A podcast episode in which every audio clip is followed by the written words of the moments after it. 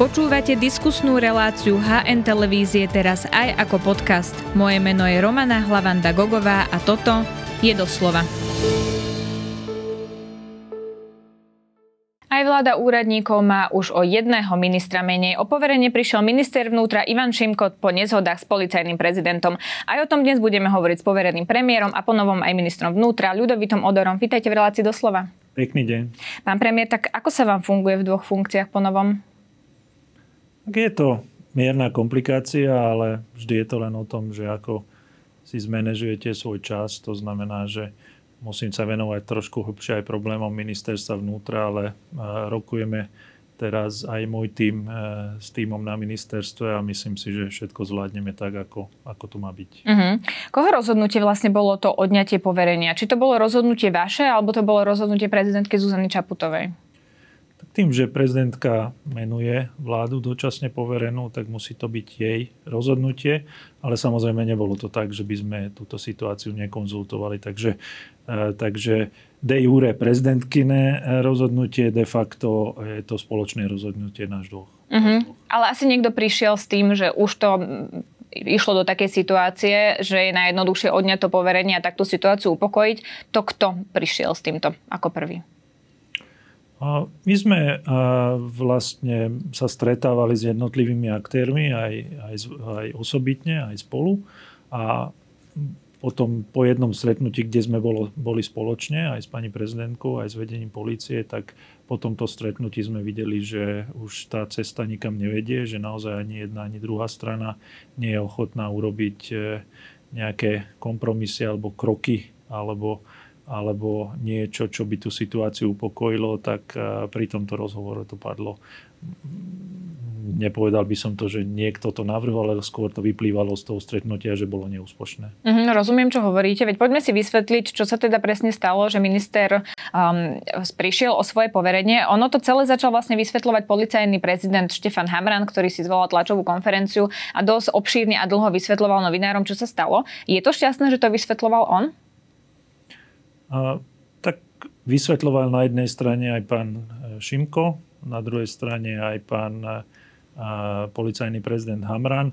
A my sme e, s pani prezidentkou komunikovali naozaj skôr v tej všeobecnejšej rovine, že boli tam, boli tam nejaké manažersky nezvládnuté veci, nekomunikovalo sa a boli nejaké požiadavky na informácie ohľadom niektorých živých kauz, a bola taká všeobecná nedôvera, e, aspoň verbálna snaha o politizáciu, čo asi neprislúcha veľmi úradníckej vláde, aby začala vôbec hovoriť o nejakej politizácii, keďže nemá politický mandát, má len úradnícky mandát.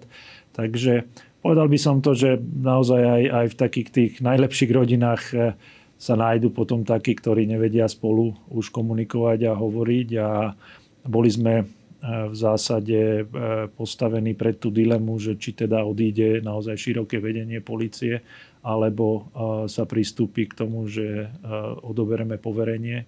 Aj keď chápem to, čo hovoríte, ja sa vlastne pýtam na to, či ste to nemali vysvetľovať aj vy, aj keď rozumiem tomu, čo hovoríte, politizácia, vy ako úradnícka vláda, ako ste sa snažili tú situáciu riešiť, lenže potom prišli politici, ktorí si túto tému zobrali za svoju predvolebnú kampaň. Nemali ste byť vy o krok vpred, prísť na tlačovú konferenciu a vysvetliť, tak toto sú tie problémy a preto sme sa takto rozhodli, lebo verejnosť vlastne tie informácie získavala čiastočne, či ich proste nemala mať od premiéra alebo od prezidentky, ktorá úradnícku vládu menovala. Neviem, my sme hovorili o tých všeobecných problémoch. Pán policajný prezident skôr hovoril o nejakých konkrétnostiach. A takže mali sme to nejak takto rozdelené, že každý bude komunikovať, e, kde má najviac informácií, lebo ja som nebol na tých e, stretnutiach, ktoré spomínal aj pán policajný prezident. Samozrejme mrzí ma to, že keď sa to politizuje, ale na druhej strane a nestalo sa nič také, že by niekto naozaj reálne ovplyvňoval činnosť policie. A možno boli nejaké snahy získavať informácie, ale ani pán policajný prezident nehovorí o tom, že niekto zasiahol do činnosti polície a, a pochopiteľne na politiku to využívajú tie strany, ktoré majú možno nejaké maslo na hlave a ja, ak sa cítim byť naozaj úplne nevinný, tak nemám prečo sa obávať nejaké policie, ktorá koná svoju prácu tak, ako koná. Veď konec koncov dôveryhodnosť policie narastla na dvojnásobok za posledné obdobie a myslím si, že je to dobré. Naozaj bolo by dobré, keby ľudia aj naďalej dôverovali polícii a nevracali by sa časy, kedy a konkrétni ľudia rozhodovali o, o tom, že koho stíhať, koho nestíhať. Takže toto je pre mňa úplne nepriateľné. Aj preto som sa snažil tú situáciu riešiť skôr v pozadí. Ja nemám preferencie a nepotrebujem byť každý deň na tlačových konferenciách. Takže preto ten štýl... A ak novinárska obec alebo verejnosť e, cíti to, že možno sme mali oveľa podrobnejšie komunikovať o tom, tak to je možné. My sme, my sme naozaj usúdili tak aj s pani prezidentkou, že my budeme komunikovať všeobecne o tých problémoch a, a samozrejme, ak budú otázky na detaily, tak policajný prezident alebo pán Šimko môžu tú svoju verziu povedať, ale... To aj urobili. Policajný ano. prezident Štefan Hamran tvrdí, že bývalý minister pán Šimko od neho žiadal informácie o živej akcii a zavolal si ho na stretnutie. On najprv hovoril, že so, s vysokým štátnym úradníkom z rezortu, ktorého sa to týkalo. Potom sme vlastne zistili, že ide o akciu na ministerstve pôdohospodárstva pôdohospodárstva a tým úradníkom mal byť minister Bíreš. Bolo to takto? Ja neviem, e, nebol som na tom stretnutí, ale samozrejme je to úplne verejná informácia, že po tej akcii na polnohospodárskej platovej agentúre a vlastne aj pán minister Bíreš e, žiadal nejaké vysvetlenie, že či bola tá akcia primeraná a túto otázku položil aj pánovi vtedy ministrovi Šimkovi a rozprávali sa o tom, čože kto kedy komu e, zavolal. Dôležité je, že pán policajný prezident sa zachoval správne, že nešiel na to stretnutie, nenechal sa zaťahovať e, do, e, do, nejakých, do nejakého vysvetľovania živého prípadu a takže v konečnom dôsledku sa nič nestalo, bol to len taký pokus e, o to, aby sa vysvetlili veci v tejto. A ministri sa zachovali správne? Keď hovoríte, že policajný prezident sa zachoval správne, že sa nenechal zatiahnuť, tak ministri sa zachovali správne, keď takéto stretnutie vôbec organizovali? No určite, veď to bol jeden z dôvodov, prečo vlastne vzniklo to napätie, lebo vola, kedy to možno bolo štandardom v minulosti, že pán minister získavali informácie aj cez policajného prezidenta zo živých prípadov. Teraz už to teda našťastie nebýva zvykom, takže určite to nebolo celkom správne. Ale po tejto informácii ani, ani minister Šimko nešiel ďalej a nežiadal nejak, nejaké ďalšie informácie. A pán minister Bíreš, on len chcel vedieť, že či to bolo adekvátne, keď nakoniec e, v zásade nikoho neobvinili pri, pri tej razii, takže to je úplne normálne, keď sa pýta. A, a ja nemám zatiaľ informácie, že by sa pýtal na niečo nad rámec zákonných možností. Uh-huh. No, uh z toho, čo mi hovoríte, vyplýva, že policajný prezident sa zachoval správne, keď sa do toho nechal zatiahnuť a ministri sa pýtali len na veci, ktoré vlastne mohli vedieť podľa zákona a podľa závažnosti toho prípadu. Tak prečo teda musel Ivan Šimko odísť? Hovorím, že to nie je v poriadku, že sa pýta na živé prípady. Ale druhý minister sa len pýtal na to, že či tá akcia bola odôvodnená. To znamená, že on, eh, pán minister Šimko, mal vysvetliť pánovi ministrovi Birešovi, že že áno, môže to preveriť cez inštrukciu, ale on nemôže teraz kontaktovať pána policajného prezidenta a žiadať nejaké informácie podrobnejšie o tom. Môže povedať len to, na čo má aj verejnosť nárok. Takže v tomto prípade e, to, e, to nebolo správne zo strany ministra Šimka. Ako sa pozeráte na vyjadrenia policajného prezidenta, ktorý si k tomu zvolal teda tlačovú konferenciu, on tam hovoril o nezhodách aj generačných rozdieloch. E, mal by sa takto policajný prezident vyjadrovať? Je správna, akú komunikáciu on volí? A, opäť môj, môj doterajší pocit je, že výsledky e, za ním sú. To znamená, že naozaj aj e, z radou policie boli aj nedávno teraz e, bol odsúdený človek, ktorý robil s odposlukmi, takže idú aj do vlastných radov, neboja sa riešiť ani politicky citlivé prípady, tak to je všetko v poriadku. Možno v tej komunikácii niekedy ľudia môžu mať pocit, že ide nad rámec eh, niečoho, čo by mal komunikovať policajný prezident.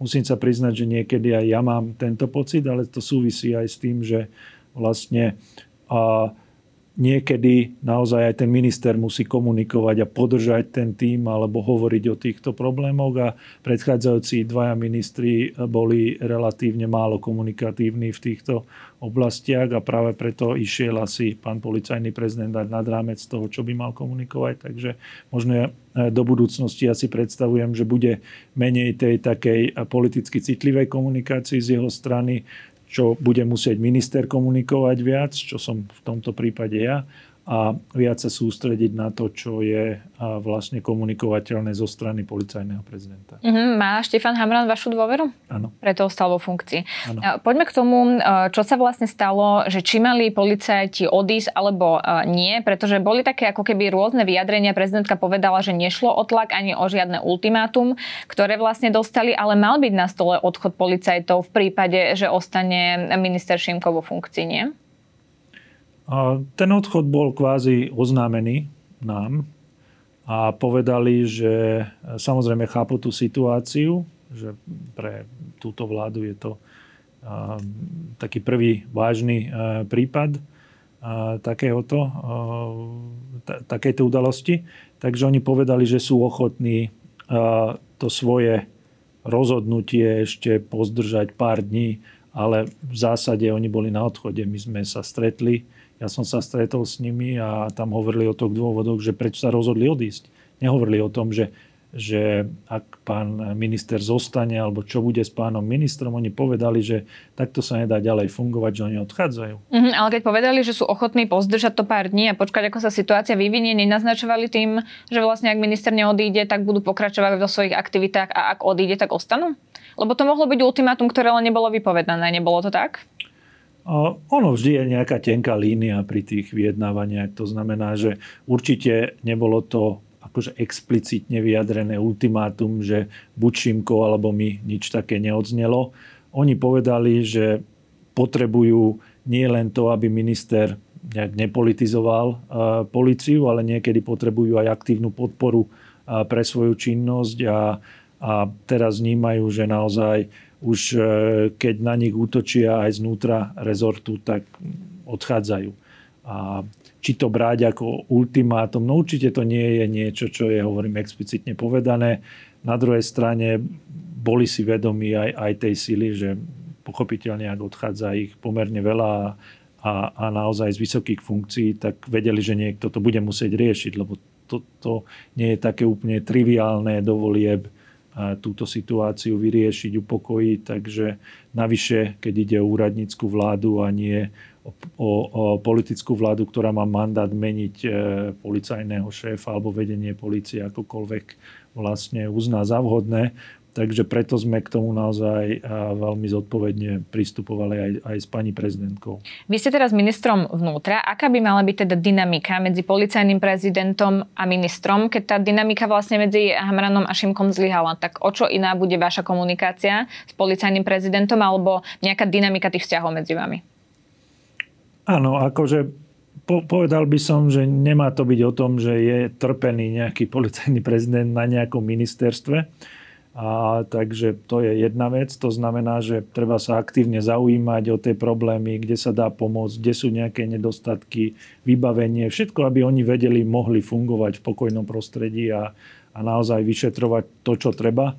Na druhej strane samozrejme sú oblasti, kde, e, kde nemôžu sa tváriť ani policajti, že, že sú úplne nezávislí od všetkého. Samozrejme, oni musia postupovať zákonne, eticky, morálne, takže ako náhle sú e, zlyhania takéhoto charakteru, tak aj minister má tú úlohu, či už cez inšpekciu alebo cez, cez nejaké iné, iné formy a mať pod kontrolou políciu, ale nie, nie z hľadiska tých Určite nie politická kontrola a určite nie kontrola jednotlivých prípadov. To je len o tom, že ani policajt pochopiteľne nemôže všetko. Musí konať zákonne a musí konať aj v rámci nejakých etických noriem, ktoré sa očakávajú od policajtov. Spor medzi ex-ministrom a šéfom policie išlo aj o tom, že pán Šimko najprv súhlasil a potom teda mal nesúhlasiť s vymenovaním Pavla Ďurku e, do vedenia inšpekcie.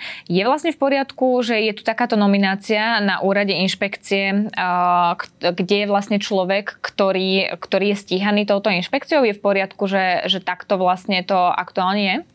No pokiaľ viem, tak e, súdy povedali celkom jednoznačne, že to bolo nedôvodné. A... No, že väzobné stíhanie bolo nedôvodné, ale vlastne to stíhanie stále pokračuje.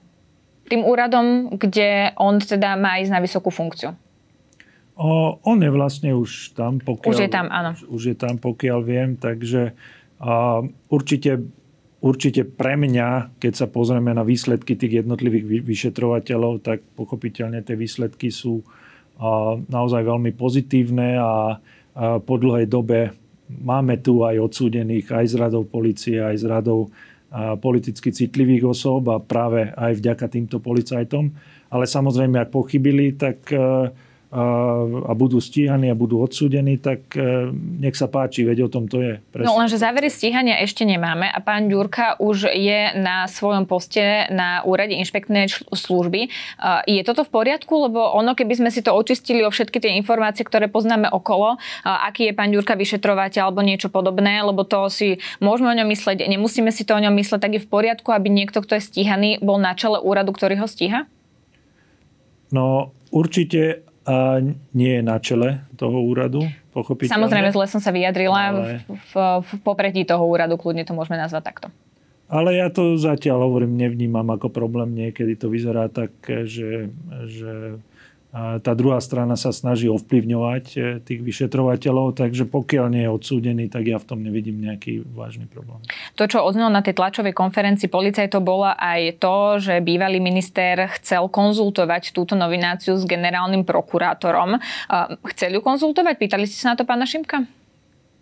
Uh, pý, ako pýtal som sa, Samozrejme, keď, keď, sa, keď sme sa rozprávali o tom, že ktoré boli tie momenty, ktoré naštrbili tú vzájomnú dôveru, tak e, padlo aj toto a, a obidve strany vlastne potvrdili, že, že v, e, v tom rozhovore odznelo aj, aj meno generálneho prokurátora.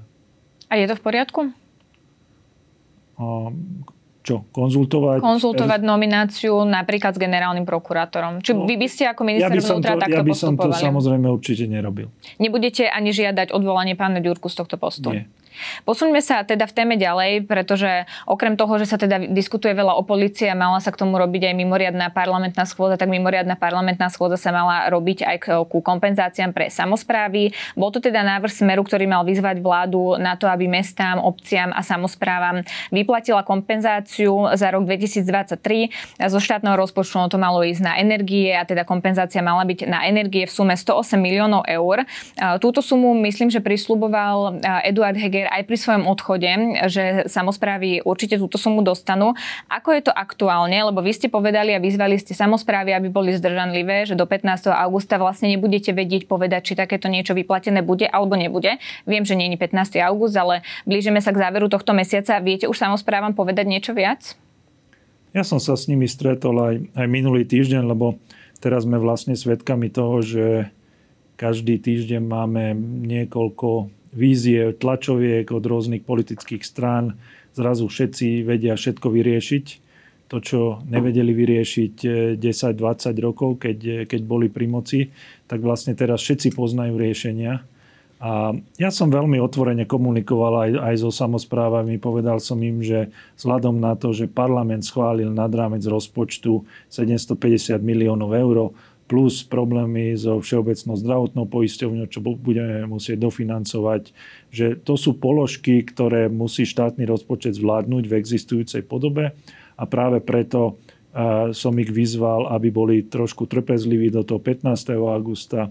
Takže zatiaľ všetko platí a som im prislúbil, že ja osobne urobím všetko preto, aby nejaké kompenzácie dostali, len bohužiaľ nemôžem to urobiť naslepo, potrebujem vedieť, ako sa plní rozpočet, potreboval som ešte vedieť, ako dopadli všetky tie opatrenia, ktoré boli schválené v parlamente. Takže úplne racionálny prístup. Pochopiteľne, keď im to slubovali, tak ešte nemali tento účet od parlamentu predchádzajúce vlády, takže aj tomu rozumiem.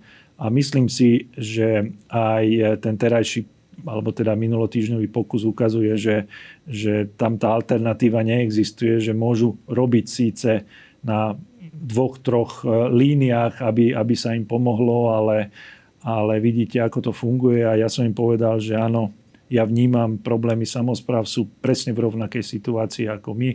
Parlament im zobral nejaké peniaze cez daňový bonus, nám pridal nejaké peniaze do výdavkov, ale ja osobne som im slúbil, že urobím všetko preto, aby nejakú formu kompenzácie dostali. No vy ste povedali, pán premiér, aj to, že uvidíte, či by ste nevedeli byť adresnejší a pomôcť nejakým iným spôsobom. Ako by ste vedeli byť adresnejší? Čo by to znamenalo? Že by dostali malé obce, ktoré majú väčšie problémy a tie väčšie by dostali nejaký menší balík peniazy? Aj to je určite možnosť, záleží to od, od celkových financií, ktoré budú k dispozícii alebo môžu byť k dispozícii. Adresne je vždy o tom, že samozrejme pre malé obce, kde tie energetické náklady predstavujú veľkú časť rozpočtu, tak pre nich je to oveľa väčšia záťaž ako pre veľké mesta, kde, kde to taký problém nemusí byť. Uh-huh. Uh, a adresnejšie a nejakým spôsobom inak pomôcť? Viete si predstaviť nejakú inú pomoc, alebo by to bolo vždy len nejakou formou kompenzácie? Nie, ja som, ja som im vlastne ponúkal aj tú možnosť, alebo teda, že uvažujeme o tom naozaj veľmi reálne, že by sme odpustili obcem a mestám tie covidové požičky, ktoré dostali ako požičky a od budúceho roka mali začať splácať a keby sme im to odpustili, tak minimálne v budúcom roku sa im uľaví, že nebudú musieť tie splátky vynakladať, keďže, keďže preklasifikujeme to na dotáciu. Mm-hmm. Vy ste povedali aj to, že niektoré združenia samozpráv začali tento problém politizovať.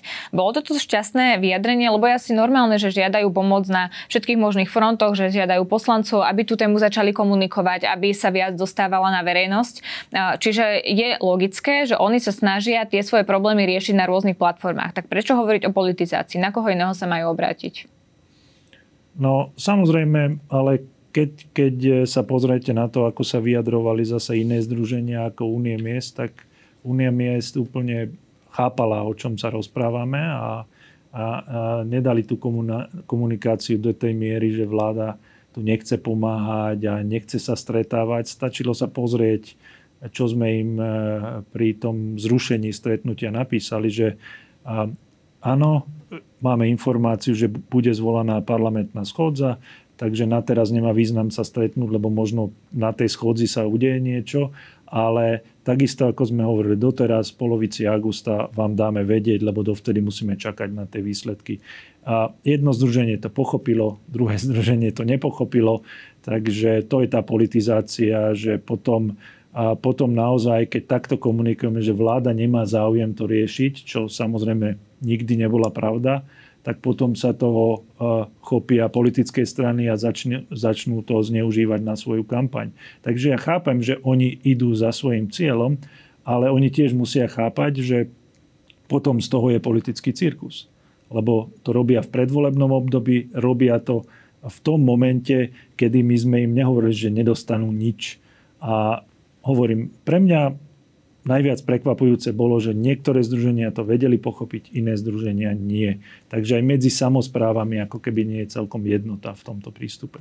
Ale musím povedať, stretli sme sa ešte raz a vysvetlili sme si, že možno aj nejaké nedorozumenia boli. Všetci teraz akceptovali, že toho 15. Eh, augusta si sadneme a, a ja im poviem, že čo teda vie táto vláda urobiť pre samozprávy.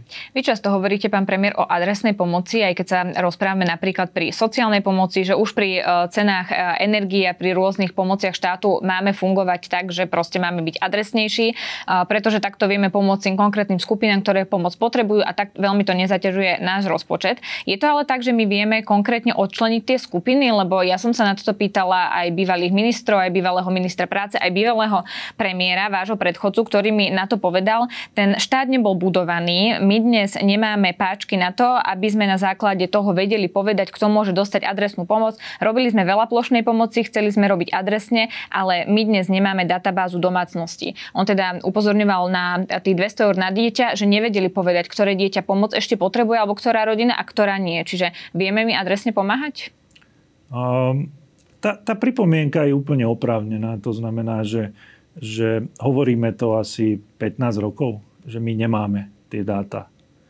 No dobre, ale hovoríme to 15 rokov a naozaj teraz už je, my aj chceme teda pripraviť aj povedať a spustiť vôbec e, tie informačné zdroje a tie dáta, aby sme už konečne vedeli získať, aby sme do budúcnosti vedeli aj adresnejšie pomáhať. Niekde sa dá samozrejme aj adresnejšie pomáhať, tam, kde tam, kde napríklad ľudia sú v sociálnej sieti na, na podpore, že sú oblasti, kde sa to dá, naozaj sú oblasti, kde to nie je jasné, lebo nemáme dobré informácie o tých rodinách, ale opakovať to 15 rokov po sebe asi nie je úplne adekvátne. Niekto to už musí urobiť. Presne takisto ako, ako daň z nehnuteľnosti. Ak si dobre pamätám, ešte so súčasným ministrom financí s pánom Horvátom sme robili štúdiu ešte v roku 2011, kde sme navrhovali a tie cenové mapy pre dane z nehnuteľnosti, aby sa to zreálnilo. No to už je teraz 12 rokov a nikto to doteraz neurobil. Všetci hovorili, že nevieme to zdaňovať efektívnejšie, lebo nemáme cenové mapy. Ale keď túto výhovorku použijeme vždy, tak nikdy sa to nenaštartuje. Takže práve preto my chceme aj povedať nejaký konkrétny plán, konkrétne kroky, ako sa dopracovať k adresnej pomoci, ako sa dopracovať e, k lepšiemu zdaneniu e, nehnuteľnosti aj e, teda v takom prostredí, kde to ešte neexistuje. Ale keď nemáme plán, tak to nikdy nebude. Aké dáta potrebujeme vedieť o domácnostiach, aby sme vedeli adresne pomáhať? Čo potrebuje štát zbierať? No, dokonca štát má aj relatívne veľa informácií, len problém je, že sú na rôznych miestach. To znamená, že my, my nemáme celkom zatiaľ e, zistenú aktuálnu skladbu tých domácností, že my vidíme deti, ale nevidíme, že koľko zarábajú možno rodičia, nevieme to spárovať, ale podľa mňa dá sa to urobiť, len, len to treba chcieť. Uh-huh. Slovensko sa zaviazalo, že za 3 roky teda zníži rozpočtový deficit na dve tretiny. Musíme si teda otvorene povedať, pán premiér, že potrebujeme zvyšovať dane, inak to nepôjde? Ja si myslím, že s veľkou pravdepodobnosťou bude treba robiť e, opatrenia aj v oblasti daní, to znamená zvyšovanie daní. Nie je také jednoduché celý ten obrovský balík, ktorý stojí e, pred nami, robiť na výdavkovej strane. Zatiaľ sme boli len v tej situácii, že bol nakreslený ten plán, ale bez toho, aby sme vedeli, ako, ako sa k tomu dopracovať. To znamená, že predchádzajúca vláda len dala pekné čísla do programu stability ale nehovorila o tom, ako to dosiahnuť. Našou ambíciou je nehovoriť len to, že, že kde by sme mali byť, ale prísť aj s opatreniami. To znamená, že optimálne s väčším objemom opatrení, aby vláda, ktorá príde po voľbách, na jeseň mohla povedať, že ja chcem viac príjmy riešiť, ja chcem viac výdavky riešiť, dokonca... No a pri ja výdavkoch som... ešte vieme škrtať, lebo keď sa pozrieme na to, v akej situácii je naša krajina, tak asi nikto vám nepovie, že môžeme škrtať zo zdravotníctva, zo školstva. Keď sa pozrieme na cesty, keď sa pozrieme na železnice, ani tam vám asi nikto nepovie, že tak tu môžeme škrtať, tuto je dosť peňazí. No najmä v predvolomnom období všetci hovoria, že dane nezvýšime, škrtať nebudeme, deficit budeme znižovať a to už akože matematicky nevychádza pochopiteľne. Určite sa dajú škrt, dá sa škrtať aj v zdravotníctve, kde veľa vecí, e, na veľa vecí neefektívne míňame peniaze. To znamená, že máme aj veľa zistení e, z útvaru hodnoty za peniaze, ako možno reorganizovať nejak, ako robiť adresnejšiu pomoc. Nepotrebujeme dávať aj bohatým eh, rodinám nejaké úlavy, či už daňové alebo iné. Takže je možné aj škrtať, a, ale nemyslím si, že celý ten problém vrátiť sa k nejakému vyrovnanému rozpočtu, že sa dá riešiť výlučne na výdavkovej strane. To si naozaj nemyslím. Podľa mňa vláda bude musieť aj nejaké daňové opatrenia schvalovať v akom pomere to bude naozaj na tej ďalšej vláde a dokonca ja som ponúkol aj tú možnosť, že ak tie politické strany majú niečo, čo by naozaj preferovali, ako urobiť tú konsolidáciu, ten poriadok vo verejných financiách, tak kľudne môžu navrhnúť. My to do toho balíka tých opatrení vieme aj zaradiť, aby, aby každý videl, aké sú možnosti. Nejaká strana sa už aj iniciatívne ozvala? Zatiaľ nie, zatiaľ sú teda dovolenky a nejak na striedačku chodia na dovolenky politické strany, takže ani preto som to ani ja nejak extra neforsíroval, ale koncom augusta chcem osloviť aj všetky politické strany, aby, e, ak majú teda o to záujem, e, tak aby nahlasili nejakých nominantov do nejakých pracovných skupín, kde mm-hmm. budeme robiť spolu. Ja, ja nejdem na dovolenku, takže kľudne kľudne všetci ostatní môžu ísť bez, bez problémov. My samozrejme budeme tieto veci riešiť, lebo a pre nás teraz to, čo úplne kľúčové a súvisí to s, s, s miliardami, to sú presne eurofondy a rozpočet. A toto Budem sa pýtať pripraviť. aj na eurofondy, ale ja sa na toto pýtam aj kvôli tomu, lebo vy hovoríte, že pripravíme pre budúcu vládu, ale toto je reálna možnosť, že po voľbách nebude možné zostaviť vládu, strany sa nedohodnú a tak budete vo svojich kreslách dlhšie. Pripravujete sa aj na túto možnosť, že tie opatrenia budete musieť príjmať vy? Uh, No tu narážame alebo narazíme na ten problém, že táto vláda nemá dôveru, to znamená, že je dočasne poverená, tak by nemala schváľovať nejaké veci, ktoré majú dlhodobý sociálny alebo ekonomický rozmer. Takže z našej strany to veľmi ani nebude možné v takomto scenári. Skôr potom hrozí možno provizorium alebo niečo podobné.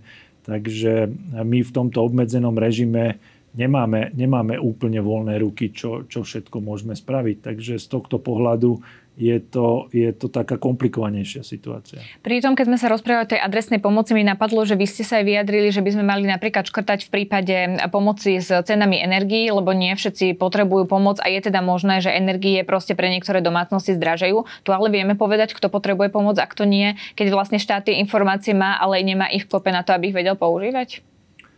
Nejaké informácie máme, na druhej strane nám pomáha aj to, že tie ceny energií klesli za posledné obdobie, takže ani nebude potrebné v takom objeme e, kompenzovať napríklad domácnosti.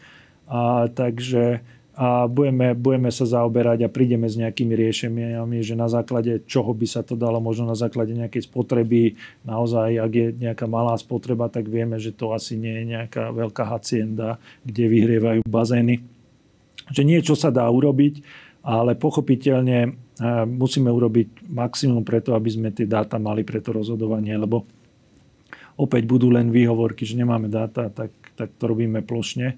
A v tejto situácii, keď máme najvyšší deficit v rámci EÚ, my si nemôžeme dovoliť nejaké veľké plošné opatrenia. Sú to extrémne nákladné. Mm-hmm. Vy ste upozornili, myslím, že to bolo pred mesiacom, že môžeme prísť o takmer 800 miliónov eur z eurofondov. Aká je situácia dnes? A ja sa na to pýtam aj kvôli tomu, že my sa teda rozprávame dnes, ale zajtra je rokovanie vlády, kde ako prvý bod rokovanie je informovanie o stave teda európskych štrukturálnych investičných fondov aj plánu obnovy. Čiže budú nejaké nové informácie? Viete už dnes povedať, koľko vlastne z tých peňazí vieme zachrániť a koľko vlastne zachrániť nevieme?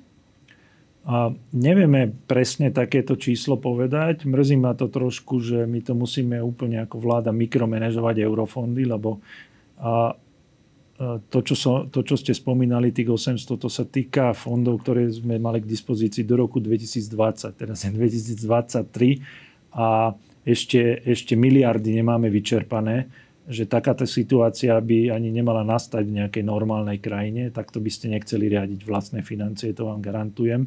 A preto vláda musí na dvojtýžňovej báze riešiť eurofondy, čo, čo by akože nemala byť na vládnej úrovni, ale bohužiaľ bez tohto by naozaj hrozilo, že cez tie rizikové projekty by sme prišli o 800 miliónov. Ja mám taký, že interný cieľ, môj vnútorný, že urobíme všetko preto, aby, bola, aby ten výpadok bol výrazne menej ako polovica tých 800 a dúfam, že, že sa to podarí minimalizovať. Zajtra to stretnutie bude aj o tom, aby sme už, už e, porozmýšľali o tom, lebo niekedy v septembri to bude možné ako ako posledný termín, presúvali tie peniaze tam, kde je veľké riziko, sa ne, že sa nebude čerpať, inde, kde to ešte vieme nejak, nejak e, využiť. Bohužiaľ už možno nie ani celkom efektívne, lebo keď to už len dávate tam, kde, kde e, e, míňate za každú cenu, to nie je vždy efektívne, ale to je daň za to, že vlády toto predtým, toto bremeno neriadili celkom dobre. Mhm, kde je najväčšie riziko, že sa tie peniaze nestihnú vyčerpať? A v rôznych oblastiach, určite aj v tom životnom prostredí vidíme, že, že sú nejaké problémy. V doprave je veľa projektov, takže musíme sa na to pozrieť pomerne, pomerne intenzívne a preto to riešime na tej dvojtýždennej báze. Uh-huh. Keď ste spomenuli životné prostredie, mám otázku aj k medveďom, ktoré sú tiež ako keby predvolebnou témou, vyjadrovali sa k tomu všetky politické strany, stanovisko dala napríklad aj prezidentka Zuzana Čaputová. Všetci hovorili, že tu máme 3000 medveďov, že je to už neudržateľné množstvo a práve preto napadajú ľudí a ľudia sa boja chodiť do lesov. Potom ale bola zverejnená štúdia, pretože Slovensko si dalo vypracovať štúdiu, koľko reálne tu medveďov máme. Ono sa to robilo, myslím, že z medvedieho trusu sa počítalo, koľko tých jedincov na Slovensku máme. A podľa týchto odhadov je na Slovensku 1275 jedincov medvedia hnedého. To teda neznamená, že by sme tu mali nejaké veľké premnoženie medvedia, keďže v roku 2014 bolo tých medvedov 1256. A ako sa vlastne na toto pozeráte a čo by malo byť to riešenie? Lebo um, ja som mala pocit, že minister pôdohospodárstva vašej vlády a minister životného prostredia ako keby nemali úplne jednaké vyhlásenia. Pán Bírež napríklad hovoril o tom, že je to problém, ktorý sme neriešili a teraz nám len ako keby vybuchol. Už miernejší bol minister životného prostredia. Tak ako s touto situáciou narábať aj s tým, že sa stala teda témou predvolebnej kampane? Tak e, ako ja vnímam tú tému, že, že naozaj musíme sa vrátiť trošku do tej vecnej roviny pri tom, kde uh, v tejto situácii mne, mne je celkom jedno, že či je 1200, 1580, ale vnímam to, že sú tam nejaké škody e, na majetku a e, dokonca sú útoky na ľudí, takže nemôžeme túto situáciu úplne ignorovať.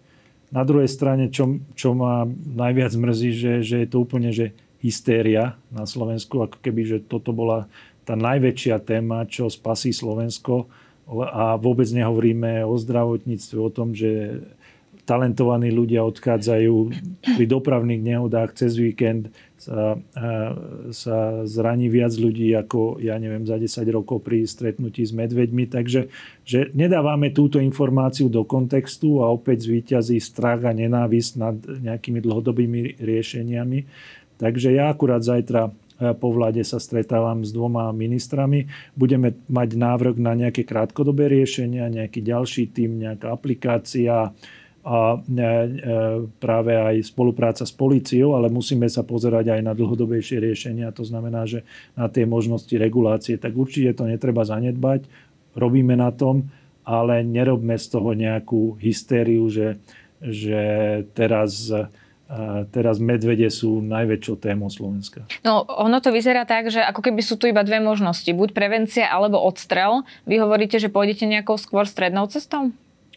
Podľa mňa slovo regulácia je na mieste, to znamená, že treba sa pozrieť na to, sú aj iné krajiny, kde je aj, aj nejaká forma odstrelu, ale samozrejme podľa mňa vždy najúčinnejšia je tá prevencia, len nie vždy pomáha a práve preto treba hovoriť aj, aj o, o tej regulácii. Takže ja som v tomto celkom pragmatický, že ak sú tie škody, ak sa to opakuje, tak treba vlastne aj účinnejšie využívať niektoré možnosti, ktoré by sme ako vláda mali mať. To znamená, že aj odstreliť nejakých eh, medveďov, ale... Áno, však my to robíme prostredníctvom zásahového týmu. Áno, ale teraz ne, nemá to byť o tom, že licitácia, že kto povie väčšie číslo, že koľko medveďov treba odstreliť. To je úplne akože neodborná, hysterická reakcia na to, čo sa deje momentálne na Slovensku.